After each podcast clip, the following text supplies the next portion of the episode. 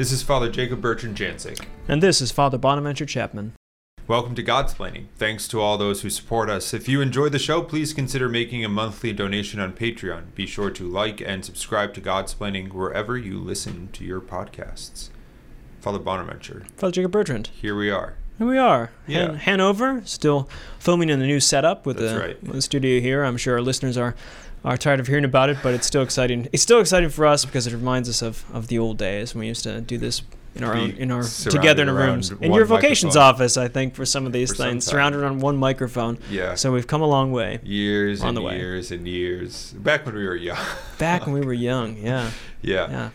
But we're doing today. We're doing an episode that um, I guess usually you and I wouldn't Hmm. do, not because there's like Yeah. a ban on us talking about these sort of things, Yeah, but you and Father that's right. Gregory seem to do a lot of the literature and like film stuff. Yes. Um, but we're gonna we're gonna take a We should do a, a what at it? Take a uh, take a crack. take a crack. I, We should do yeah. an album together one too. And I like it, so sorry. Like ma- a leave a leave a comment. Maybe we should do a musical album one too because we've done art and and literature and movies, but we haven't done like going through an album and talking through because albums are constru- uh, no one listens to albums anymore. I think because Yeah. of you know YouTube and. But no one reads books anymore either. and that's true. It's all the codex again. I mean, sorry, the yeah the scroll again. But Yeah. anyway, yes, we're gonna do we're gonna do a f- one film, a deep dive into a film that particularly caught your eye. Yes. And, Yeah, we're going to talk about Arrival, um, the movie Arrival. I believe it came out in 2016. Hmm. That's Does that sound right? Yeah, that's right. Do you remember the director's name? Yeah, Denis Villeneuve.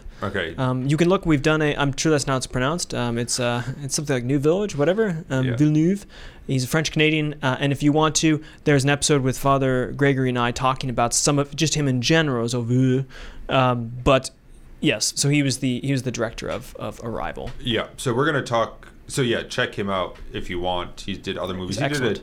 Well, he did a Timothée Chalamet movie, right? Uh, Didn't he? Dune one, and he's going to do Dune two. Okay. He might have done one before that, but yeah. Uh, so yeah, that Yeah, and we talked about we did a you did not with you, but we did Chal- a Chalamet episode with um, Beautiful Boy. That was that movie that we talked Weird. about. So yeah, weird. we're coming back to the same um, same I was going to say author, same director, but Yeah. some of his films. So obviously they're catching our attention. But Arrival um, came out in 2016. I guess um, I don't know. Let's the, the, the summary is less important to me in my mind, but like the themes yeah, so, of. and so- maybe the and maybe set the background for those who who haven't seen it. It's it's a first contact movie, Mhm. uh, kind of. Th- so it's an ex- it's a movie about uh, humanity's first contact with an alien race, right. and and the beautiful part is you would think that ha- there are certain parts of that genre. There the, that's the the mystery to it.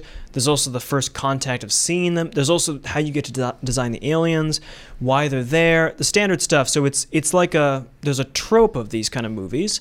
Uh, but Arrival might be one of the best in this trope as far for a number of reasons we'll talk about. In the way that, for instance, there's a clue murder mystery genre, right? And Knives Out might be the best current of that genre. Yeah. I think Arrival, in terms of a first contact movie, for a number of reasons we'll talk about, I think is the current leader of that genre. Yeah, I think that's right. Um, I would say so because it, it, it kind of starts with the way. We'll we'll give you a quick summary in a second, but it kind of starts in the way that other first contact kind of alien type things start, where there's there's a character who's you, is clearly going to be the like the you know the main character, Yeah. but it's also that you have like these military things going on. So like she's a linguist. She her name is Louise Banks. She's a linguist. She's teaching at a school, and they're like you know the the the the announcement of these spaceships Yeah. are are on the news and stuff. So it's she's a university professor. So like classes are dismissed, and as they're kind of everybody's leaving and scattering, and kind of an ordered, kind of a chaotic way, there are like fighter jets flying over. You know, Mm-hmm. so you have this sort of um, what would lend you to think that it's going to be kind of a, a cliche kind of Independence Day kind Yeah, of thing. exactly. Right. Um, but it's No. Turns out it's it's not. Everything's really kind that. of different. Everything, but it's just, but still weird, and it still has the military possibilities, which I think, to my mind, is the instead of the military as being a response. So Independence Day, that kind of first contact movie, where the military is a response to something of real threat. In this case, the military involved in it is is our projection onto. So it, there's a deep psychological element to even in this aspect of the military involved, because it's like what we humans do to outsiders. Ex- we just expect, of course, they're going to be trying to do something to us. So the military is, is all a projection on them as opposed to a response to them actually threatening this way. So even the even the military, which is you have to have fighter, you know, F-16s and military people when you have this stuff. Rightfully so. If aliens show up, I want the military there, right? But it's it's even in that a critique of how humans are more likely to go to combat with each other or to be suspicious of others, uh, of being of being damaged or hurt. Yeah, I think that's right in ways, and not in ways. That's that's usually we usually say in ways when we're going to correct. Like, yeah, you're right in some way, but let Yeah. me correct you. But no, I think that's correct. So, before we get into the themes and kind Mm. of dig that dig at that a little bit more, um, why don't I kind of set the scene of just kind of flesh it out a bit. Lay So, it out. I'll lay it out. So we have yeah. So as we've already said, first encounter aliens come to Earth, and they come to Earth in these space ships that don't really look like ships. By the way, I guess pistachios or half Yeah. half half pistachios. yeah. Um, as with, I think, I imagine all of our literature and film movies, there will be spoiler alerts. Or there will be spoilers. So here's a spoiler alert. We're not going to save the ending because we're going to talk about these things. So Yes. if you want to watch the movie and not know what happens be surprised, don't listen to the podcast. We'll Correct. listen to the podcast later. Um, so aliens al- arrive in these weird shaped, kind of half like almond. Yeah, half almond- kind- almond slivers. They're almond slivers, yeah. Um, and they are. It's not just one. There are twelve. Right. It's 12, twelve, yeah, ships. 12 ships uh, throughout the world. Yep. Um, so there are 12 ships throughout the world, and um, as as the movie goes, you learn that each kind of area because there are multiple in like some country like russia Yes. has a couple and that, that sort of thing but so each country where or the groups of people where these ships are are trying to figure out why they're there in their own kind of way and Mm-hmm. we're focused on the, the ship in, in the us and there here you have louise banks who's a linguist who's invited sort of like coerced into coming not coerced but like strongly encouraged to come and help Mm-hmm. Yeah. like be part of this team um, who is trying to communicate with the alien so she does that um, and uh, through I guess the progression of the movie, they they go into the ship. They're uh, every Mm-hmm. I forgot what the interval is, but every eight hours, every sixteen hours, 14 hours, something like that. They're the ship kind of opens and they're brought Mm-hmm. up into the ship, and they have this interaction with these aliens that kind of look like octopus squid Well, this is things. this is the nice yeah the uh, the heptapods. Yep. Well, I think that's seven. They've Yeah. got seven legs. so not octopus. Um, but the thing is, though, is it is. I was one of the things most impressed is it has one of the best first contact scenes of any movie because it is so hard to make first contact scenes the of an alien not be ridiculous because it has an alien to be an alien has to be something super different. It's the con- first contact scenes where it's just a smaller guy with a big head or something. That kind of the aliens just turn out to be like us. I mean, Star Trek just forgets this entirely and just says we're going to put ridges on Klingons and put weird ears on Vulcans and not try to do the alien total alien. Yeah. But anytime you have other, you know, like signs, for instance, when you actually finally see one up close, not scary. Um, this is true for most alien movies to get a first contact scene.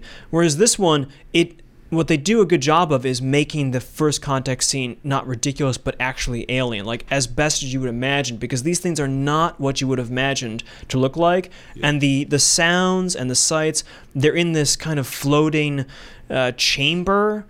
yeah, there's a physical like glass.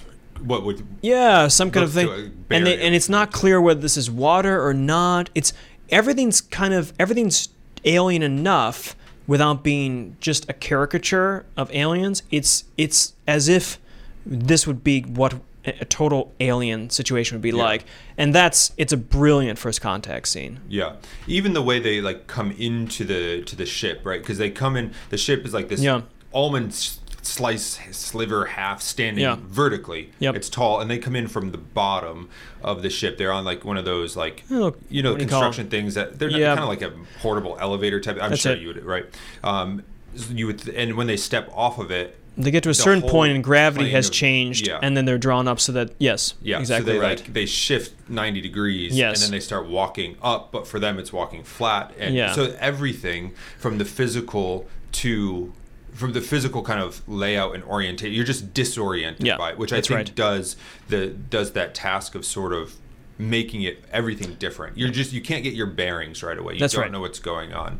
Um, Which is what that would feel like. yeah. Yeah. Yeah, so they they go in and they go in at these intervals, and Louise is tasked with figure like communicating, figuring out why they're there, what they're doing, and because she's a linguist, you have the the sort of what the sort of juxtaposition of this sort of the the urgency that the military and the government Mm-hmm. feels of figuring out something before something gets blown up Right. and then louise who uh, does things based on like like linguistics we have to establish like verb takes time. We have to figure out. We have to figure out if they if they speak a language, how that language is structured. We have to teach if it's not close to ours, which seems unlikely. We have to teach them ours just as we learn theirs. I mean, so if because, for instance, any linguist that goes out into uh, into the world, and this is something that church had to deal with, and they're translating to come up with.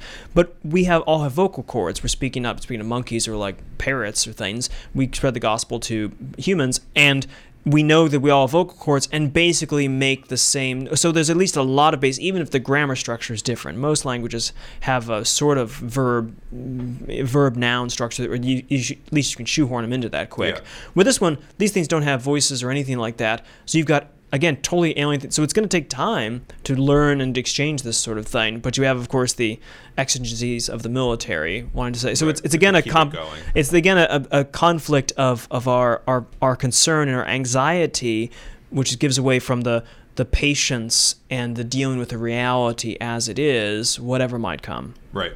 So the movie kind of goes there for a while, like figuring all these How their language pieces works, out. yeah. Um, and then at some point, to kind of fast forward through the plot a bit, Sure. uh, we get to a point where she makes headway with like the alien language, basically. And they're able It's to figured out of- the key Rosetta Stone-ish kind of key to this thing. Yeah, and then begins to communicate with the aliens Mm-hmm. in ways. And as the military drama kind of escalates, that like China and other nations are um, figuring things out too. They they find out that the, the aliens start using a word um, that that humans use for weapon.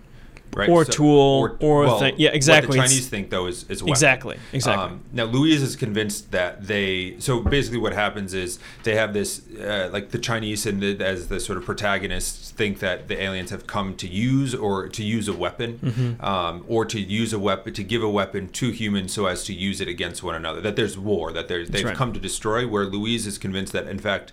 There's a misunderstanding in language here. Yes. That weapon could be tool, could be something Yeah. else, and in fact, they need to clarify. So there's this bit of drama. She's able to clarify, and in fact, she she goes back in by herself to the spaceship, um, and is brought into like the alien side of things, and Yes. communicates sort of like mentally, and this weird communication with one of these.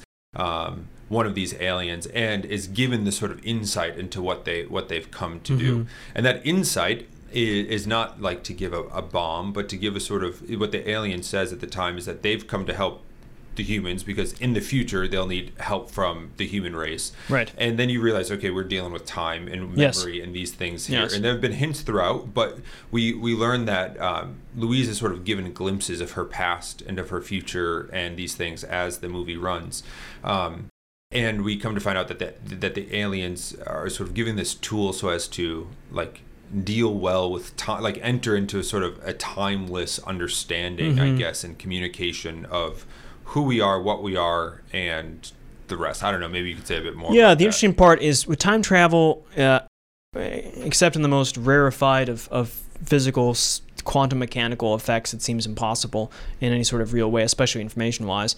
Um, but they get around, so usually you have to use a black hole or some kind of you know spooky device. This movie, again, brilliant work on their part. They decided to forget the black hole standard way of doing time travel, but to use based off on the Sapir-Whorf um, theory of language, which is which is a 20th, cent- you know, early late 19th, 20th century um, account of language that language shapes how we think about the world. Um, so if I think in, in certain words and certain ways and talk about particular grammar structures, that's how I see the world. So if my language doesn't have uh, adjectives, then I don't see things moving more slowly or quickly because I can't conceptualize that. And there's something to that, uh, as, as we, I think we mentioned before. Um, but it means that for this in the movie, there you grant that hypothesis, and it means that their language is a circular language, which means that they don't have so it's not linear, it's a circle. And let's just grant that this makes sense, and says that therefore, since their language is circular, they see reality circularly, so they don't have time in the way we do. They can go back and forth and this sort of thing. And as she learns to speak her, their language, she is going back and forth in time. In fact, seeing her future, which doesn't seem to be the future, but actually seems to be a memory to her because we think in straightforward time, mm-hmm. whereas this time is not straightforward. Right. So we've, I mean, that's been kind of a, a, a bare bones. I mean, in these sort of things, in reviewing Sure. a movie, you get a bare bones plot kind of summary. I guess in hearing that, if you've not seen the movie and you're listening to this and, and, and or watching this and not caring about spoilers, um, great. Now's it time might to- Yeah. Well, it, it also we might haven't revealed anything yet. Right. It also might sound like a boring movie about linguistic uh, grammar, syntax, and that Yes. sort of thing. Um, I would say it's not. I think it's a beautiful movie No. and a compelling movie because where the sort of rubber hits the road with memory and time and these sort of things is actually how the first scenes of the movies begin, and then what seem to be flashbacks through Yes. the movie, but then you realize, as you've just explained, as she becomes fluent in this alien language and thinking in terms of it, they're actually projections of the future, uh, Yeah. real projections. And the movie starts off before the aliens come with um, with a sort of um, what what do you call these in movies? Not a time lapse, a time lapse, right? Yeah, that's right. Yeah, kind of like a time lapse of Louise's A life. compressed history of her life. Yeah. with her daughter, yeah. who you see these sort of like scenes of the daughter being, you know, of, of her as a, newborn, an infant, and growing up. It's just a couple minutes, and or, It's kind of like know, Up. That's uh, if you watch the Disney movie, a Pixar movie Up, Yeah. it has that whole like dr- tra- tragic yeah. Mm-hmm. sequence at the start. Yeah. Right, and tragic indeed, because it seems like what she's like a teenager, something Yes. around that, and you the, the final scenes of these are are her dying. Yeah, she died The- of, the- cancer or yeah, some the some daughter's illness. the daughter's death. So as you're going through, so this is presented to you in the beginning, and then you cut to as if as if now she's alone teaching the university after having after having lost her daughter, um, and they've done it trick trickily such that you don't know who the who the father is, and Amy Adams looks basically the same. It's it's yeah, believable. Amy Adams is the the is the, main Louise character. Banks? Yeah, th- that she's it's believable that she's now older, but than than it was when you saw earlier. But yes, Yeah. So as the, as the movie goes, and especially in the scene where she begins to um, realize get the that- language down, the yeah. language thing, we we learn that this is in fact not a memory that we started out with, but what is coming. it is the yeah it's the future. It's the future. Yeah. Um, and that her daughter comes to, she has her daughter after the encounter with the aliens. because one of the is it, oh, what is his name? Is James Renner or something? Hawkeye from Marvel is the scientist because you got you have to have a physicist, physicist yeah. in this, um, and sh- she falls. They fall in love when they're solving these problems and saving the world from this sort of thing, and but you, and you realize as you're going through at some point everyone should have this realization. It's like sixth sense that wait a minute, he's the father. They don't know each other yet before they met here, so this must be Yep. this is the future. Yeah. So the way the movie runs, if you could sort of put the movie into chapters, Mm-hmm. you start off with this what you believe at the beginning is a look into the past, Mm-hmm. Past. of Louise's past, her daughter's death, and Mm-hmm. then you come into the present, and Louise is teaching the aliens come, Yeah. and then you have these sort of encounters with the aliens, and then at the end you have a sort of recapitulation of what happened, but Mm-hmm. it's not past, present, future. It's future, present, future That's right. But you don't know that in there you because again as father bonaventure was explaining we think linear, linearly so we think past present future Right. but what the movie presents is future present future Yes, it's no. There's no past, which is fascinating. right and Yeah. now here comes like the big problem mm-hmm. that or like you know yeah the big sort of issue of the movie um, is that remember we start with the future right so louise has not had her child until she knows that her she will have a child who will die of cancer Mm-hmm. so she decides still so she, through through becoming fluent in this alien language thinking in their terms of time she knows that if she were to, that that she will have a child this daughter who is going to die a teenager of Mm-hmm. cancer and she still decides to marry this this guy that she falls in love with who is part of this whole thing Mm-hmm. Yeah. and to have a child Yeah. now, there therein lies a problem or a potential problem, Mm-hmm. like a problem in the movie. Is this right? Is this wrong? That Yeah. she knows that the child she will have will die. She knows that with absolute Mm-hmm. certainty. Um, the problem is further further compounded because after the child's birth, not before, she tells her husband and the father what she she fills him in on everything. Mm-hmm. Um, so they've had the child, and there's a scene in the movie at the end when it recapitulates everything that you realize this is he's he's left her because of this. Mm-hmm. yeah, the absent father. The father was absent in the, in the earlier. He's absent because he's she's told him that she hasn't she hasn't she's kept from him what was what she actually knew about their child and this sort of thing. Yep. Yeah. And there, and uh, for me lies the big question Mm. because he says so. There's a scene where the daughter and Louise are talking, Mm-hmm. and the the father has just left. And the daughter asks, "Does he love me anymore?" Something like that. And Louise says, "No, we both love you." And well, why did Dad leave? And she says, "Well, I did something, and your father thought I shouldn't have. Um, that I chose wrongly. That I, Mm-hmm. Yeah. I made the wrong choice about something." So she doesn't tell the daughter, but Right. that I made the wrong choice, and it leaves you wondering what is the wrong choice. Mm-hmm. Is it that she knew that they would have a child? Who would inevitably die from cancer young and still decided to have a child? Mm-hmm. Is it that she didn't tell him this beforehand And yeah, let And- hi- let him be a part of of, this of as this well. decision? Yeah. Is it both? Mm-hmm. You know what? What did she choose? Yeah. Is it wrongly. mixed? Yeah. It's, very, it's a very human, uh, in a totally inhuman alien situation. There's the mixed mode, you know, trying to figure out, discern the intentions of another in deep, difficult situations uh, involving things that are impossible to predict. We're really good at telling the intentions of what someone's doing when they're punching a, f- you know, you in the face or something. Like they're trying to hurt you. Yeah. Now, deeper intentions like trying to protect you from an oncoming car or something, or getting a, a tarantula off your face in a particular violent way. That okay, but we kind of have a general idea. But when you're dealing this kind of thing, intentions here, um, and I like how they keep it a bit ambiguous Yeah. and ask you to think what you would assume Right. was his his position, and then to say, well, is that you know, just like the projection, the military thing, I'd say it's a very self-referential movie that it allows you to enter into self-criticism and and ask yourself, are are you sure that you've done these things, that you've figured this right, and Yeah. know what the aliens are intending, but even more so, what are the humans intending? Because that's how we can get so mixed up. I think is not is is projecting ahead and not paying attention to the details on it. So like it, that's it's a beautiful ambiguity to me about the human condition from the alien condition. Yeah, and I think too a scene that jumped out to me is when we're we're chapter three, right? We're at the the chapter one was the future that seemed like the Mm-hmm. Yes. past. Chapter two is the present, and chapter three is kind of the recapitulation Yes. of showing you what all happened. In chapter three, they're the husband Louise and her husband are are are sort of they're at home Mm-hmm. together and they're kind of dancing. And he looks at her and he, and he asks, "Do you want to make a baby?" Yeah.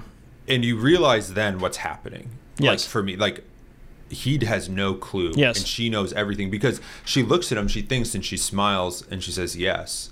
And then they hug, and as the you know the camera angle is is has both of their faces in the frame when they're having this very Mm-hmm. Quick exchange, and then when they hug, it's you know it's they're hugging and the camera comes around such that it's just Louise's face, Mm-hmm. and you see like her face, you see her eyes in that closing, and she like you can see that she knows what she just said Yeah. yes to Well- and it beg for me it's like yeah here's like what is what is her husband's um what is her husband's criticism like what's his issue but also like why does she choose Yeah. what she chooses. And I like the to. Uh, it is so hard to depict divine causality and providence with freedom. It's conceptually a disaster to do this. Dominicans, Jesuits have fought for centuries over, and the Church has says we're not going to settle this particular issue at this fine grained analysis. And but this movie just gives you a sliver of, a sense, because for me, that's the moment where she she is both free, entirely free to make this choice, for whether good or ill, but also that she knows exactly what the choice will entail and all of this stuff, and not just as a prediction, but but like feels fated to it. It's already happened in a way, and so but yet it's still good. Yet it's still because she she has decided, and built her calculation, and I think as Catholics we would say. Um, uh, the the life of a child, as no matter how short and what have you, is still good. We could bring in internal salvation questions here too, but the goodness of, of life, and I think mothers who who have gone through difficult, I mean, very difficult pregnancies and difficult lives, would still say, I I I loved my daughter or my son, Hmm. no matter how long I had him, and I still love. But and I wouldn't have even the suffering. I would I wouldn't have changed that. right And I feel like with her, it's in a sense she's given a view of of seeing that beforehand, but the sense that of of it's still a good. It's still a great good despite the tragedy. It's still worth it. And that's there's a sense of provident God. God, if we believe he orders all things sweetly and well, and yet we are free in these things, that we can dance with him on that, and you just get a sliver of the strangeness of that relationship there in the movie. And it's just impossible to depict divine and human causality in human terms, but it just gives you just a feel for the weirdness, but also the the settled rightness about it, which I like. Yeah, and there's this sort of a sense of, as you're saying, kind of a divine view of creation too, Mm-hmm. in that um, our Lord knows. He knows what's going to. He Mm-hmm. knows that we're going to suffer in this fallen state Mm-hmm. before he creates. You know, and yet he still chooses to to create it. And I think that's there are a whole host of reasons why we could say that one, he's not the cause of the suffering. Sure. He's you know um, he, he those sort of things. Uh, There's still, and even the story, there's secondary, primary cause. Is is did she cause her daughter to die? No. Was she a con- condition, a circumstance of it? Yes, but the proximate cause. You, in a sense, you could do the two level analysis on this, and and it only is able to do this because you have this cool time travel through language possibility. So, as with any science fiction thing, the reason why we care about it is not because like you like to nerd out, but it beca- because it allows you to ask deep questions about reality and philosophical conceptions in a way that you wouldn't otherwise get. It's like the laboratory of the mind, and this movie does that par excellence. Yeah, yeah, and it, there, I mean, themes that we could talk about hmm. are, I mean, there there are many forever. like memory, and even language. the music. Yeah, The Max Richter is hauntingly beautiful. It's again the the chiaroscuro. The, it's deeply tragic and sad. The music, but it's also desirable and beautiful And inspiring in inspiring. ways, It's yeah, it's it's gorgeous. yeah. Uh, for for me, the the sort of question of um, of what of like language and and memory are interesting, but Mm-hmm. I think. Um, I think less so. I think the, as compared to like the question of time, Mm-hmm. um, and even causality, as you were just kind of explaining, because those to me, I mean, uh, language and memory, they're kind of mysteries, but they're kind of human mysteries, you know, Mm-hmm. in ways. But like time and um, sort of providence and those Yeah. sort of things, and causality, it's like Well, that's those big. T- that's the big ticket items. Yeah. That's what you read for, after the first nine books of Augustine's Confessions. Yeah. Then we're going to do the real business on memory and time before creation. It's it's interesting. It'd be an interesting movie to show at the alongside teaching Augustine's Confessions because that's he goes exactly to memory, language, and time. Yeah. Uh. yeah, yeah, and she has these lines um, in there in the movie. One of them is is, is sort of like, uh, "What I'm not sure if I believe in beginnings or endings, um, but in days that define our lives." And it's Mm-hmm. like that, and that's right in the beginning. She's sort of like she's kind of narrating that like chapter one, past or present, um, Mm-hmm. kind of part, and um, you're just drawn into like what does yeah because we think so linearly but like how do we exist in the cosmos like in the mind of god like how does Mm-hmm. Yeah. that work and it doesn't answer the questions No, but it directs you to. It opens up again these slivers. It's like you get a peek, a quick look at something. You say, "Yeah, yeah, I remember. s- There's something right about that." You know, and it it it, it opens. It just it, by by magic trick. This is how science fiction works because it's not real. But it's it's an optical, it's a conceptual illusion of the mind that allows you just to get a little view, uh, conceptually, of what these inconceptual things or unconceptual things are. So it's again, yeah, magic trick and illusion, but important because they're real. They're not the illusion is aiming trying to help us to see something that is real and matters in our lives in terms of God's providence and time and memory and meaning and significance and our future and our fate. Uh, but it does it through well, I mean, it's two hours long. So Yeah. if you haven't thought about watching this movie yet, I hope you've decided that it's worth watching. yeah there's this line too at the beginning that she says i used to think that the beginning that this was the beginning of your story when you're looking at what you think is the past. I used to think that this is the beginning of your story. Uh, memory is a strange thing. We're so bound by its time by its order. And she's just kind of commenting on like her reflections on time.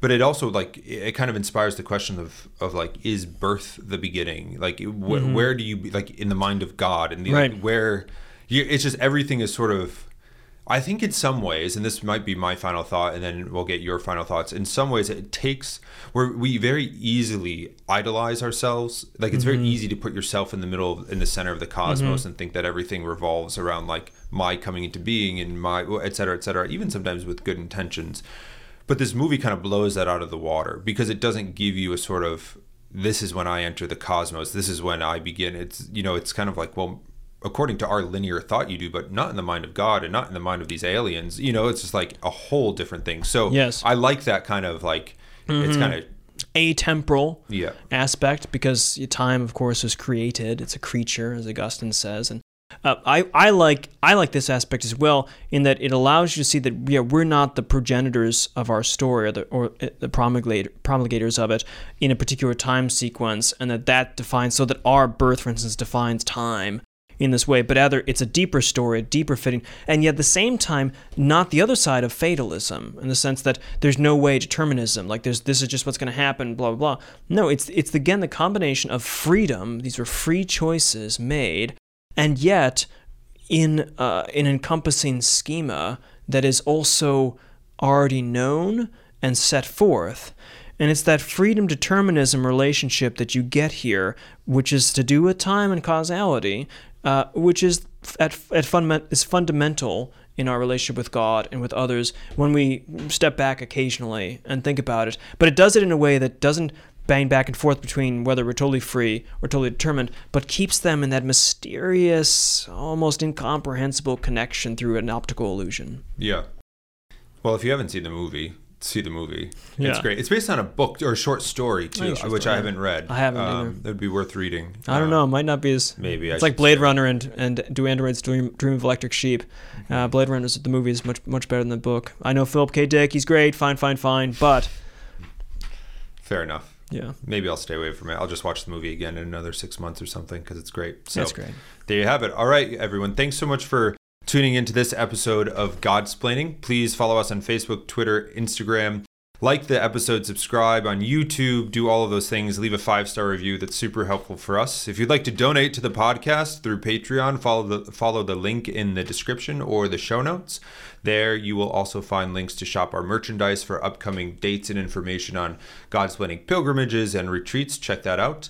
Um, thanks again to everybody who supports us financially and through your prayers. Know of our prayers for you. And until next time, God bless.